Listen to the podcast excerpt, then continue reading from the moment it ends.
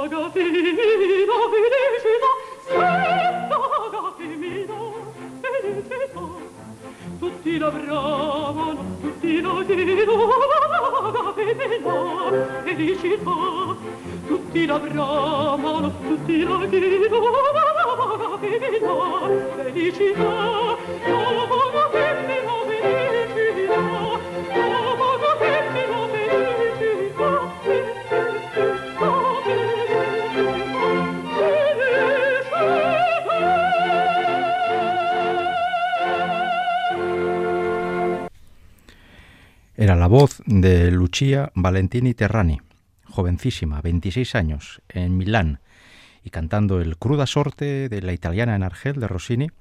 Y es que este programa de hoy, 185 de Ópera On, vamos a dedicárselo íntegro a una de las mezzosopranos más importantes del final del siglo XX, especialista en el mundo de Rossini, y tengo que decir que tuve la enorme fortuna de pocos, pocos años antes de morir eh, escucharle en el Teatro Coliseo Albia cantando, si no me equivoco, precisamente esta ópera, la italiana en Argel, ahora mismo estoy en duda, y la Valentini Terrani, eh, que estuvo, que coincidió en el tiempo con gente como Marilyn Horn o Teresa Berganza, desde luego quizás sin alcanzar los oropeles de otras grandísimas mezzosopranos rosinianas, ha sido una de las grandes cantantes de finales del siglo XX y creo que se merece entrar a, este espacio que es Operaón aquí en Radio Vitoria por la puerta grande. Valentini Terrani murió muy joven, murió con 51 años. Había nacido en 1946, justo al año siguiente de acabada la Segunda Guerra Mundial, en Padua, en Italia. Y murió con 51 años de leucemia. Yo recuerdo que su noticia, la noticia de su fallecimiento fue muy dolorosa porque Claro, eh, por aquel entonces lo de las redes sociales y todo eso no existía y los chascarrillos de los famosos artistas, por lo menos, eh, no se conocían como se conoce hoy en día. Y fue un, toda una sorpresa que una mujer que estaba en el apogeo de su carrera tuviera que, que suspenderla en un principio y luego terminar drásticamente con ella por su fallecimiento en los Estados Unidos. Como fue una mezzosoprano rossiniana de primera magnitud, Rossini nos va a ocupar gran parte del, de la del desarrollo musical de este programa, como el segundo ejemplo. Vamos al Festival de Pésaro, el Festival Rossini, donde por, por, supuesto la Valentini Terrani tuvo una presencia bastante importante en la década de los 70 y de los 80. Vamos a una ópera infrecuente en Rossini, pero que es muy interesante. Maometo II, Mohamed II sería la traducción, y Non temer d'un vaso afecto, es una escena para mezzosoprano rossiniana que la vamos a escuchar en este festival en directo en la voz de quien hoy nos va a ocupar los 55 minutos, Lucia Valentini Terrani.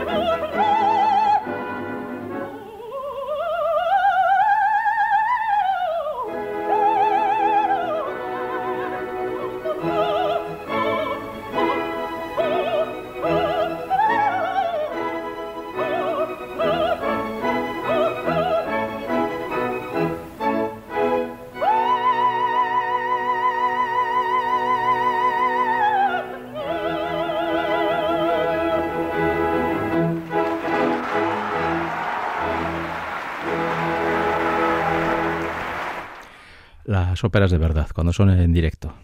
Esto no es ningún ataque a la ópera en disco, ¿eh? porque ah, bueno, también hay discos que recogen grabaciones en directo,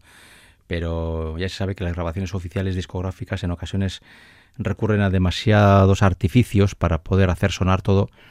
Eh, la ópera de verdad está en este tipo de grabaciones y sobre todo, y a pesar de que no viven tiempos ahora como para hacer este tipo de recomendaciones,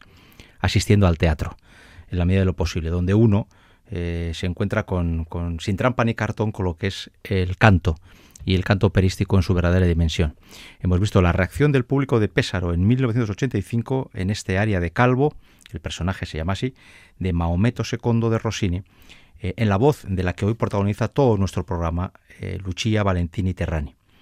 a la hora de diseñar el programa que nos ocupa, he pensado en abrir con dos cortes rossinianos, terminar con otros dos y a modo de sándwich introducir en el centro otros dos cortes musicales que no fueran rossinianos y que los dos nos sirvieran para ver dos mundos muy distintos que también abordó Valentini Terrani, aunque no de una forma eh, mm, significativa. El primero es el mundo de Verdi. Eh, la voz de Terrani eh, no era una voz muy grande y en ocasiones, pues con los papeles verdianos podía encontrar problemas, ¿no? De todas formas, nos consta que cantó, por ejemplo, la Éboli de Don Carlo, eh, Quickly del Falstaff, cantó también eh, el personaje que ahora vamos a, escuchar, la Azucena de Il Trovatore. No es en principio un papel en el que podamos asociar eh, por la dimensión trágica y por la densidad vocal de la Azucena, no podemos pensar quizás en una cantante estilo Valentini Terrani, pero ella también era una mujer muy inteligente y sus carencias, que las tenía al abordar este tipo de repertorio, las suplía con mucha inteligencia y con una muy buena técnica vocal. Vamos a escuchar un breve fragmento del trovador, en el que es el fragmento quizás más conocido de la Azucena, Stri de la Vampa, y vamos a escuchar eh, la voz que hasta ahora se ha encontrado tan cómoda, tan en su sitio dentro de Rossini, como aborda esta breve pieza de Giuseppe Verdi.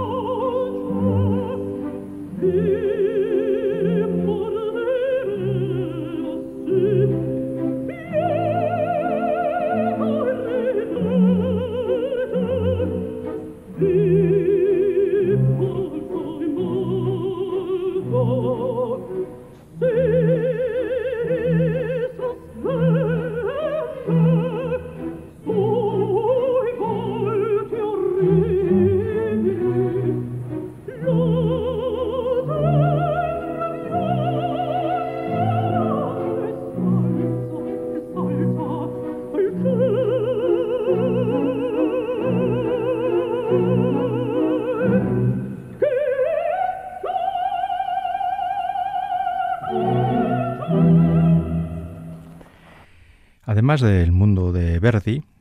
siempre teniendo como centro de actuación lo que las óperas de Rossini, además de orientarse hacia cantar Verdi, por cierto, he, apuntado antes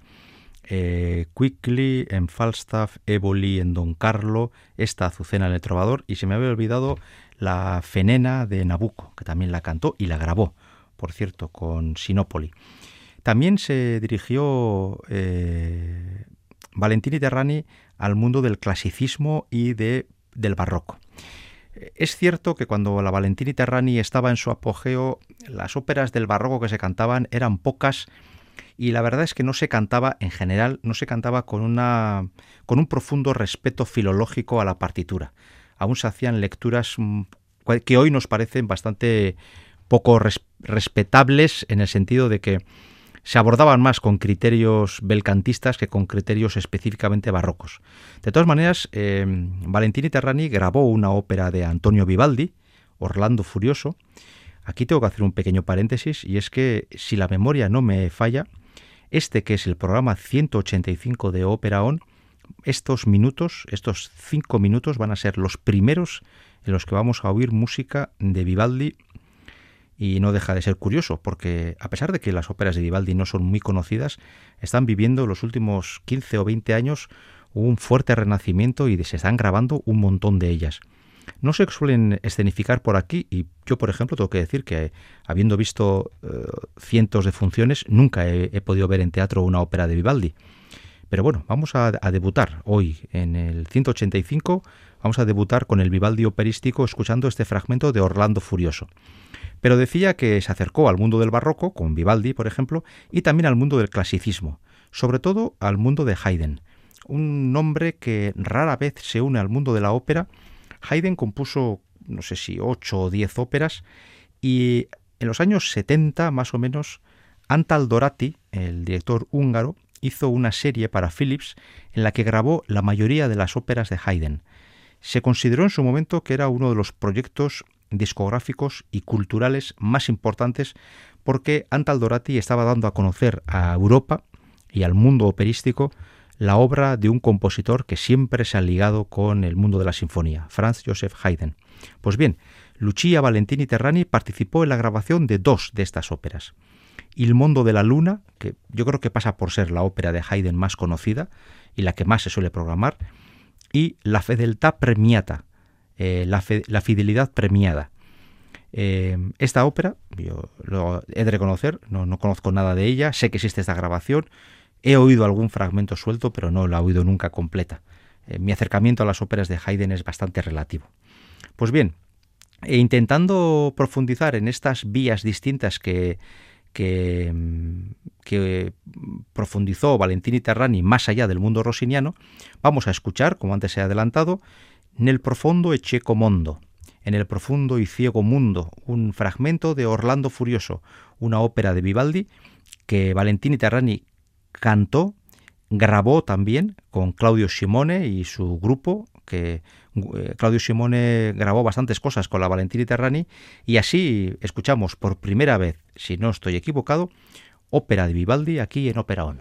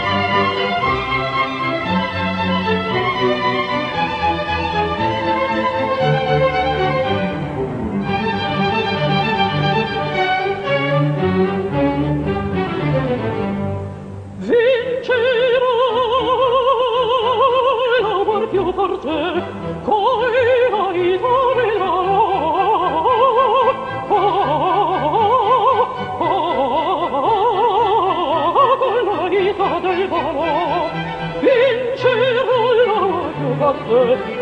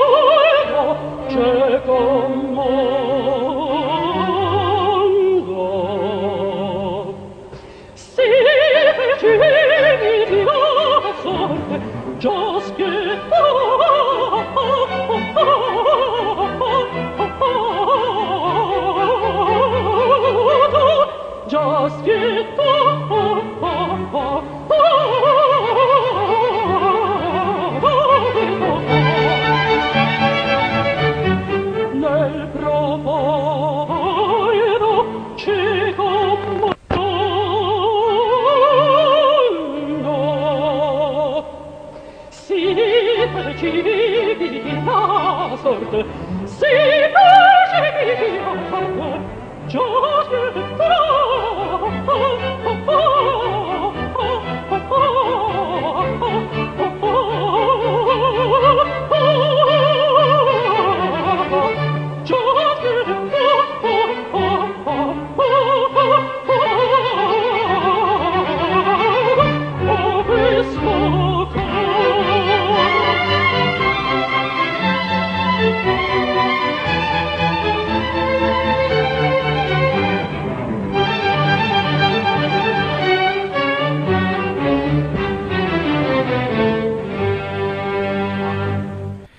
primeros minutos vivaldianos en Ópera On, en nuestro programa 185. Norberto Rodríguez en el apartado técnico y un servidor Enrique Bert ante el micrófono, estamos construyendo esta propuesta que gira hoy en torno a una mezzosoprano que nació en 1946 en Padua. Se llamaba Lucia Valentini. Luego se casó con un señor que se apellidaba Terrani y decidió hacer un apellido compuesto, Valentini Terrani, con un guion en entremedio, y así fue conocida como una de las más grandes mezzosopranos de la década de los 70 y de los 80, incluso de los 90. En 1996 se le diagnosticó una leucemia y falleció dos años después, con solo 51 años y en el apogeo de su carrera artística en Estados Unidos. Ya hemos dicho varias veces que el tronco principal de la carrera de Valentini Terrani es Gioacchino Rossini. Y es decir eso quiere decir que cantó todas las óperas importantes de este compositor, que se caracteriza, entre otras cuestiones, en que la mayor parte de las veces la protagonista femenina, o en algún caso también masculino, es para una voz como la de Valentini Terrani, para una mezzosoprano o contralto de coloratura. Y así, si hacemos un repaso de las principales óperas rossinianas y hablamos de sus personajes para este tipo de voz, normalmente tendremos siempre una referencia en la que esté incluida Valentini Terrani. Por ejemplo, ¿con qué ópera debutó esta mezzosoprano? Con la Cenerentola. ¿Para qué tipo de voz está hecha esta ópera? ¿Quién es la que canta la Cenicienta? Bueno, pues eh, es una mezzosoprano y las grandes Cenerentolas han sido Marilyn Horn, eh, está mm, Teresa Berganza, Valentini Terrani, Agnes Balsa, más tarde Cecilia Bartoli. Es decir, hay una cadena de, mezzosopranos que han existido desde los 70 hasta prácticamente el día que nos ocupa y que todos han abordado el papel de la Cenicienta. Y Valentini Terrani también nos dejó su pertinente grabación eh, dirigida por Gabriel Leferro eh, y que es relativamente fácil, fácilmente encontrable en cualquier lugar. Eh, otra ópera típica de Rossini, La italiana en Argel. ¿Para qué voz era la italiana? Para una voz como la de Valentini Terrani, que también nos dejó grabada su pertinente, su pertinente compact disc. Por supuesto, El Barbero de Sevilla, El Barbero de Sevilla, eh, la, mujer protagonista es Rosina, también para una voz de mezzo soprano, y también la Valentina Terrani cantó este papel en muchas ocasiones. Es decir, ópera que cojamos de Rossini, papel para mezzo soprano, la Valentina Terrani estaba siempre presente. Por eso eh, la labor mía era eh, elegir con qué dos personajes podíamos terminar el programa de hoy dentro de este mundo rossiniano. La verdad es que lo más fácil era apelar a la Cenerentola porque es la ópera con la que debutó en Brescia cuando era una jovencita y es la ópera con la que debutó, por ejemplo, en el eh, Metropolitan de Nueva York, también con la Cenerentola. Pero no sé por qué he decidido que no, que este programa no vamos a oír a la Cenicienta rossiniana. Vamos a pasar primero a una de las páginas eh, de Rossini más conocidas para este tipo de voz. Bueno, para este tipo de voz y también para otras, porque por ejemplo, por, decir un ejemplo, María Calas, que no era soprano y no era sorrosiniana, como soprano y otras muchas más sopranos también la han cantado. Y es que ya se sabe que en ocasiones las óperas de Rossini se han adaptado a otras tesituras, aunque en sentido estricto la voz que ha de abordar el papel de Rosina es la de una soprano de coloratura. Evidentemente estamos hablando de una voce poco fa, la, el aria que sirve de presentación a Rosina más o menos cuando llevamos unos 20 minutos o 25 de ópera. Con este aria se nos presenta Rosina, esa chica pizpireta que sabiendo muy bien con quién quiere estar, que es con el conde de Almaviva, aunque ella no sepa qué es el conde de Almaviva, y teniendo que sufrir el estar con quien no quiere estar, que es el doctor Bartolo, toda la ópera trata de cómo Rosina, con la ayuda inestimable del barbero de Sevilla, tratan de juntar a los dos enamorados esa Rosina Pizpireta, y un joven Lindoro, que es un nombre falso, que no es otro que el conde de Almaviva.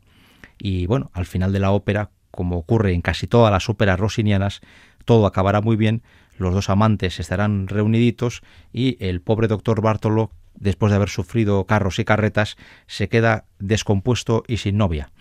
Vamos a escuchar la presentación de Rosina, una voce poco fa, en una grabación de 1972, de nuevo una Valentina Terrane muy joven, de apenas 26 años, y canta así este aria del Barbero de Sevilla.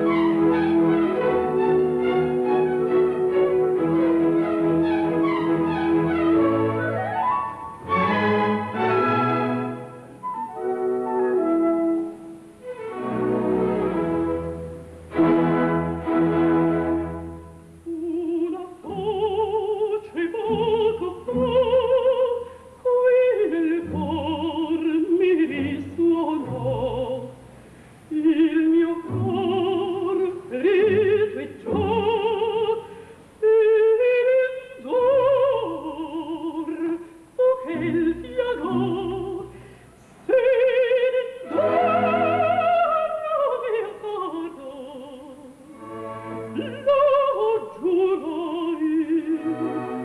lo vincerò.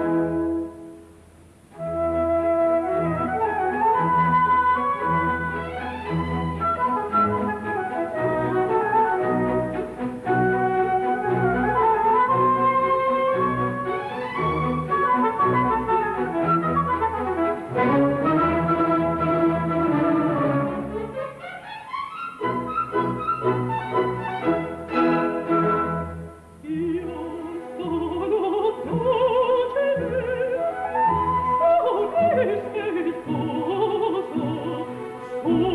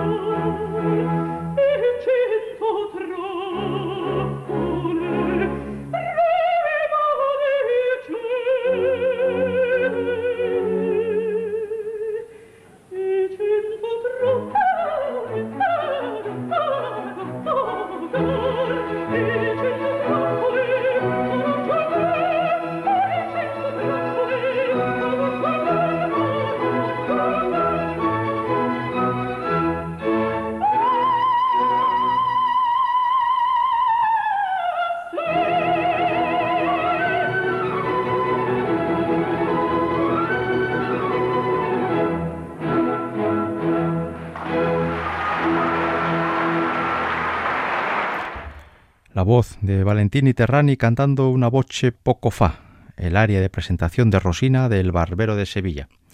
Y vamos a terminar ya el programa con otro corte rosiniano eh, que luego presentaré. Eh, lo que sí ahora quiero hacer es una pequeña reflexión sobre eh, qué es lo que supuso la muerte prematura de Valentini Terrani en el desarrollo de su carrera artística. Bueno, evidentemente, una vez que se le diagnosticó algo tan grave como una leucemia, y con solo 49 años prácticamente su carrera quedó suspendida y poco después falleció. Eh, en el momento en que se produjo todo este triste episodio, Valentini Terrani estaba pasando o viviendo una transición de una voz de coloratura, que es la que hemos oído prácticamente en todo el programa de hoy, una voz eh, fresca y que era capaz de alcanzar, eh, de hacer todos estos melismas canoros con una facilidad insultante y con unos graves bastante sostenidos, bastante densos, una voz bastante oscura y unos agudos bastante potentes, pero claro, con el lógico desgaste de los años, poco a poco Valentini Terrani iba a afrontar un reto que es bastante frecuente en el mundo de las cantantes de coloratura, que es poco a poco abandonar ese mundo eh, esto no es algo mecánico, eh, cuidado, esto no, ocurre per se en todos los casos, pero sí ocurría en el caso de Valentini Terrani, que iba abordando cada vez más eh, un repertorio más dramático, más propio, por ejemplo, del mundo de Verdi que el, que el de Rossini, intentando buscar ella también un tipo de, de repertorio que fuera adaptándose cada vez mejor a su cambio en la voz. Las voces de las personas no se mantienen toda la vida igual Em, y en el caso de los cantantes, desde luego, el, cambio suele ser aún más drástico porque eh, someten a la voz y a la garganta, y sobre todo aquellos que no tienen técnica, a un desgaste que incluso puede ser prematuro y provocar el fin de una carrera artística antes de lo deseado. No era el caso de Valentini Terrani, pero la voz va perdiendo agilidad en, en las zonas de coloratura, va ganando densidad, va ganando color oscuro y el cantante, si es inteligente, sabe ir abandonando un repertorio y acercándose poco a poco a otro donde se pueda encontrar más cómoda. Así, eh, los títulos de Verdi que apuntábamos al comienzo del programa los iba abordando eh, Valentini Terrani desde mediados de la década de los 80 y supongo supongo, esto es una elucubración, que Valentini Terrani pensaría en los siguientes años, en los últimos de su carrera ya, dedicarse a este tipo de, papeles de más carga dramática y de mayor densidad vocal, pero con menos agilidades. Eh, por ejemplo, también entró en el mundo de Mozart, eh, sobre todo dentro del mundo del Mozart italiano. No hay mucho para soprano y el gran papel de, para este tipo de voz en Mozart es la Dorabella del Così fan. Incluso hizo alguna entrada en el, repertorio francés, por ejemplo, cantó la Dulcinea del, Don Quijote de Massenet, y también en el repertorio ruso, un repertorio que es muy rico para las voces graves, tanto masculinas como femeninas, y por ejemplo eh, papeles, eh, obras como eh, Kovanskina de Mussorgsky o el Oedipus Rex de Stravinsky, eran óperas que Valentini Terrani afrontó y que seguramente con el paso de los años hubiera ido mejorando y, mejorando sus prestaciones y adquiriendo pues mayor solvencia a la hora de cantarlo. La Marfa de Kovanskina Es un papel que muchos cantantes eh, de origen latino o de la Europa occidental han cantado porque es muy atractivo para este tipo de, de mezzosopranos. Y en general, el repertorio ruso suele ser muy rico para las voces graves masculinas y femeninas. Eh, ¿Esto quiere decir que Valentini Terrani abandonó lo que sería el mundo rossiniano? No, eso quiere decir que iba adaptando su carrera a sus nuevas necesidades vocales, pero eh, traumáticamente con 49 años se le diagnostica leucemia y con 51 fallece hace pues eso, dos décadas y poquito más. Vamos a terminar con otro, otro fragmento rossiniano. Y antes he dicho que la tentación era colocar la Cenerentola, pero al final hemos pensado, o he pensado yo, que por qué no recurrir a un papel masculino, eh, quizás el gran papel masculino para voz femenina de Rossini, que es el, Arsace de Semirámide. Écome al fin in Babilonia. Otra nueva área de presentación, cuando Arsace se nos aparece en esta ópera, larga donde las haya dentro del mundo rossiniano, y se nos eh, presenta como un hombre guerrero que después de muchas vicisitudes en el campo de batalla vuelve a Babilonia, quizás desconociendo que va a tener que vivir aún más vicisitudes y algunas de ellas bastante truculentas. Semirámide es una ópera que hoy en día goza del respeto de muchísimos eh, aficionados. Verla entera en toda su dimensión es muy complejo porque son tres horas y pico de música, pero estamos ante una ópera excepcional en donde el personaje de Arsace se presenta con esta música.